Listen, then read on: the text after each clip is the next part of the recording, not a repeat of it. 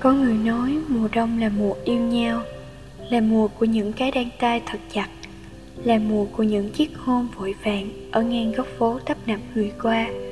Hay cũng có người bảo Mùa đông là mùa của sự chia xa, Là mùa của những giọt nước mắt nhẹ rơi Để vứt bỏ bao nhiêu kỷ niệm tuyệt đẹp từng đến bên đời. Tôi cũng thấy thế và còn đồng tình với những lời nói đó của họ, bởi vì chẳng có minh chứng nào rõ ràng hơn khi chính chúng ta là người đã phải trải qua những điều ấy, phải không nào? Mùa đông năm ấy, một mùa đông chẳng thể phai mờ trong ký ức của tôi. Tôi bước chân về việt nam sau hai thập kỷ rời xa nơi này. Ngày tôi đi đến mỹ cùng mẹ. Khi ấy tôi chỉ là một cậu bé vừa mới lên năm. Ký ức về mảnh đất này chẳng còn lại gì. Ngoài căn nhà của tôi trong con hẻm nhỏ, nằm ẩn khuất sâu bên trong lòng thành phố Tân Thời. Vừa ra khỏi Tân Sơn Nhất, tôi choáng ngợp khi thấy sự thay đổi của nơi đây vô cùng khác lạ so với lời kể của mẹ. Cũng phải thôi, thời gian sẽ làm thay đổi tất cả mọi thứ, lẫn tôi và thành phố này cũng vậy. Dạo quanh Sài Gòn, tôi trót trao ngay trái tim mình với nơi đây, như có một sợi dây kết nối tôi với nó từ khi nào vậy. Tôi yêu dòng xe máy tấp nập đi trên đường Yêu cả những quán ăn nằm ngay trên vỉa hè. Yêu cả những con người mến khách nơi đây. Dù có đi đến đâu, bao xa Thì khi trở về đây tôi vẫn cảm thấy đây mới chính là nhà của mình. Tôi dành hết tình yêu của mình cho Sài Gòn thế đấy. Nhưng đến khi tôi gặp được em Thứ tình cảm ấy lại chẳng thể vẹn nguyên để dành hết cho nơi này. Tôi dù yêu Sài Gòn cách mấy vẫn luôn khó khăn để tiếp cận với nó có thể vì rời xa nơi đây quá lâu, nên tôi mất khá nhiều thời gian để làm quen lại với lối sống này. Tôi mù tịt với những con đường tại đây. Tôi cũng hơi khó khăn khi phải sử dụng tiếng việt, dù trước đây mẹ tôi chưa bao giờ ngừng dạy tôi biết ngôn ngữ nguồn gọi này. Vào một ngày trời đông của sài gòn, tôi vô tình lạc bước đến một quán cà phê nhỏ sâu trong một con hẻm. Tôi bất ngờ một cảm giác thân quen lại trở về đây. Chính đây, quán cà phê bé nhỏ này từng là ngôi nhà trước đây gia đình tôi sống. Giờ đây mọi thứ đã thay đổi, nhưng kiến trúc của ngôi nhà vẫn còn giữ nguyên đến tận nay. Phong cách của quán là một sài gòn của những năm xưa cũ. Có những vết sơn bong tróc do trải qua năm tháng, có cả những bức tranh hoài niệm về một thời đã xa, và không thể thiếu những món đồ vật từng rất thân quen nhưng thật khó để tìm lại vào lúc này. Chắc có lẽ, người chủ của quán nước này phải có được một tình yêu sài gòn mãnh liệt như tôi vậy. Tôi đặt mình xuống ghế, vội kêu ly cà phê phin. Tôi tò mò người chủ này là ai đến mức chẳng đủ kiên nhẫn để chờ cà phê nhỏ giọt đầy ly, thì đã đứng lên dạo quanh quán. Tôi chẳng thấy ai ngoài một cô gái độ tầm 20 đang say mê pha chế từng ly cà phê và tận tay mình đem đến cho khách. Ngoài em ra tôi chẳng còn thấy ai xung quanh quán nữa. Tôi thiết nghĩ chắc em là sinh viên đang làm việc tại một quán cà phê để có tiền sinh hoạt tháng. Thế nên tôi nhờ em cho mình thêm ít đá nhân cơ hội cũng hỏi thử xem người chủ quán này là ai. Này em xin cho anh được biết người chủ quán ở đây là ai. Em mỉm cười và trả lời tôi Người anh đang tìm chẳng phải đang đứng trước anh đây sao? Ra là vậy Người con gái bé nhỏ này lại chính là người chủ của quán nước thuộc về một thời xưa cũ của Sài Gòn sao? Tôi chẳng thể ngờ Lẽ ra một người con gái như em phải yêu thích những nơi sầm uất, tươi trẻ mà ngày nay những bạn cùng lứa tuổi như em thường đua nhau tới. Thế mà em lại chọn tìm về một góc nhỏ bình yên của Sài Gòn – từng ngày tận tay pha những ly cà phê cho mỗi người khách. Tôi cũng được biết thêm, đây đã từng là quán của người cha quá cố của em. Em chọn về đây để kế thừa những ước muốn còn dang dở của ông và giữ gìn giá trị xưa cũ của sài thành đang ngày một thay đổi. Câu chuyện của em làm tôi yêu thêm sài gòn. Tôi kể em nghe về tôi, về tình yêu của tôi đối với sài gòn.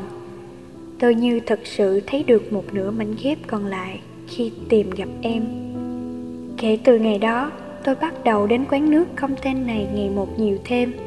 Chỉ để được nhìn thấy em hăng say làm việc. Đến hết ngày, tôi dọn quán cùng em. Nhân tiện, em đồng ý với tôi về một cuộc hẹn. Không như tôi nghĩ, Em không chỉ biết chung mình ở mỗi quán nước đấy thôi. Em biết cả mọi thứ về Sài Gòn. Em dẫn tôi đi đến những nơi đẹp nhất, Những quán ăn ngon nhất. Những con người mến nhất. Cứ thế em làm Sài Gòn trong tôi càng đẹp thêm nhiều. Dần từng ngày em bước vào cuộc đời tôi từ khi nào cũng không hề hay biết. Thế rồi tôi đã nói thương em, Tôi chẳng thể nào sống thiếu em được. Mùa đông năm ấy chúng tôi gặp và đã có nhau, Từ hai con người khác biệt, Hai cuộc đời xa. Nhưng giờ đây không chỉ có chung một tình yêu với Sài Gòn mà chúng tôi còn có một tình yêu đặc biệt cùng nhau. Người ta bảo rằng, Sài Gòn làm gì có mùa đông, Chúng chỉ có hai mùa mưa và nắng. Nhưng ít gì thì khi mùa đông đến, ta vẫn còn có thể cảm nhận được. Đó là điều khiến mùa đông ở đây càng trở nên đặc biệt. Cứ thế, thời gian vẫn trôi. Chúng tôi vẫn cứ yêu nhau bình yên như vậy. Rồi một mùa đông lại về từng cơn gió lạnh đầu mùa bắt đầu thổi đến. Mọi thứ vẫn như vậy. Chỉ thay đổi rằng chúng tôi ngày càng xem trọng mối quan hệ này hơn. Tôi cũng đã quen với nơi này, biết nhiều hơn những điều thú vị về nó. Sài gòn giờ đây của tôi đặc biệt hơn vì đã có em. Đó là điều duy nhất khiến tôi không còn muốn quay về nước mỹ. Một cuộc sống mơ mộng cho sau này của tôi bắt đầu những lời hứa hẹn của cả hai đứa càng làm tôi tin tưởng về một tương lai thật hạnh phúc. Giấc mơ tuyệt vời ấy của tôi cứ ngỡ sẽ thật đẹp. Cho đến một ngày, em mời tôi về quê nhân dịp sổ của cha em. Mọi điều vẫn hết sức bình thường cho đến khi tôi bước vào căn nhà ấy.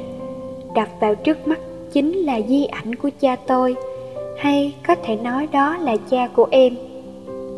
Đúng vậy, chúng tôi cùng cha khác mẹ mối quan hệ tưởng rằng chỉ có trong phim, giờ đây đã hiện hữu ngay trước mắt cuộc đời tôi. Năm đó mẹ tôi và ông ấy ly hôn, chính bởi vì đứa con rơi của ông cùng một người phụ nữ khác. Mẹ tôi vô cùng đau đớn và quyết định đưa tôi sang mỹ cùng bà. Em kể với tôi, mẹ em cũng bỏ ông ấy mà đi do căn bệnh hiểm nghèo ông mang. Ông mở quán cà phê từ căn nhà của mẹ tôi bỏ lại trước đây để nuôi đứa con gái của mình trong những ngày tháng cuối đời. Và rồi, ông ra đi ở tại quê nhà, mang theo nỗi hối hận về sai lầm của bản thân mình. Cuối cùng cô con gái nhỏ ấy phải một thân mình lớn lên. Em chẳng thể trách, nhưng cũng chẳng thể toàn tâm tha thứ cho cha. Em vẫn luôn khói hương và cứ mỗi dịp dỗ lại trở về quê làm một mâm cơm cúng. Ngay giờ đây, đứng trước bàn thờ mà tôi chết lặng tôi chỉ có thể trách rằng tại sao sự thật lại tàn nhẫn như vậy với tôi. Tôi thắp hương cho cha, cơn giận tôi mang cả đời với ông cũng đã buông xuôi.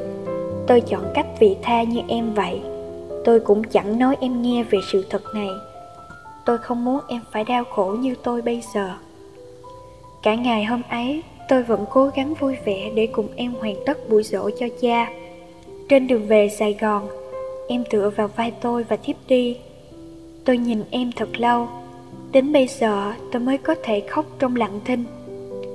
Cũng trên chuyến xe đó mà tôi đã suy nghĩ, đắn đo đến một quyết định. Một quyết định mà đến tận bây giờ tôi không thể biết liệu có đúng hay là sai. Đến sài gòn, tôi đưa em về nhà. Chào tạm biệt em, xong rồi tôi quay mặt đi. Tôi vội vàng đặt vé cho chuyến bay về mỹ sớm nhất. Trong thời gian chờ đến ngày bay tôi cũng chẳng đến tìm gặp em nữa. Tôi sợ khi phải đối diện với em, sợ rằng phải đối diện với chính sự thật tan vỡ. Dù biết em đang hết sức lo lắng trước sự biến mất của tôi, dạo quanh sài gòn trước ngày bay tôi tìm đến những nơi mà tôi cùng em đã đi qua, đã để lại cho nhau những kỷ niệm thật đẹp.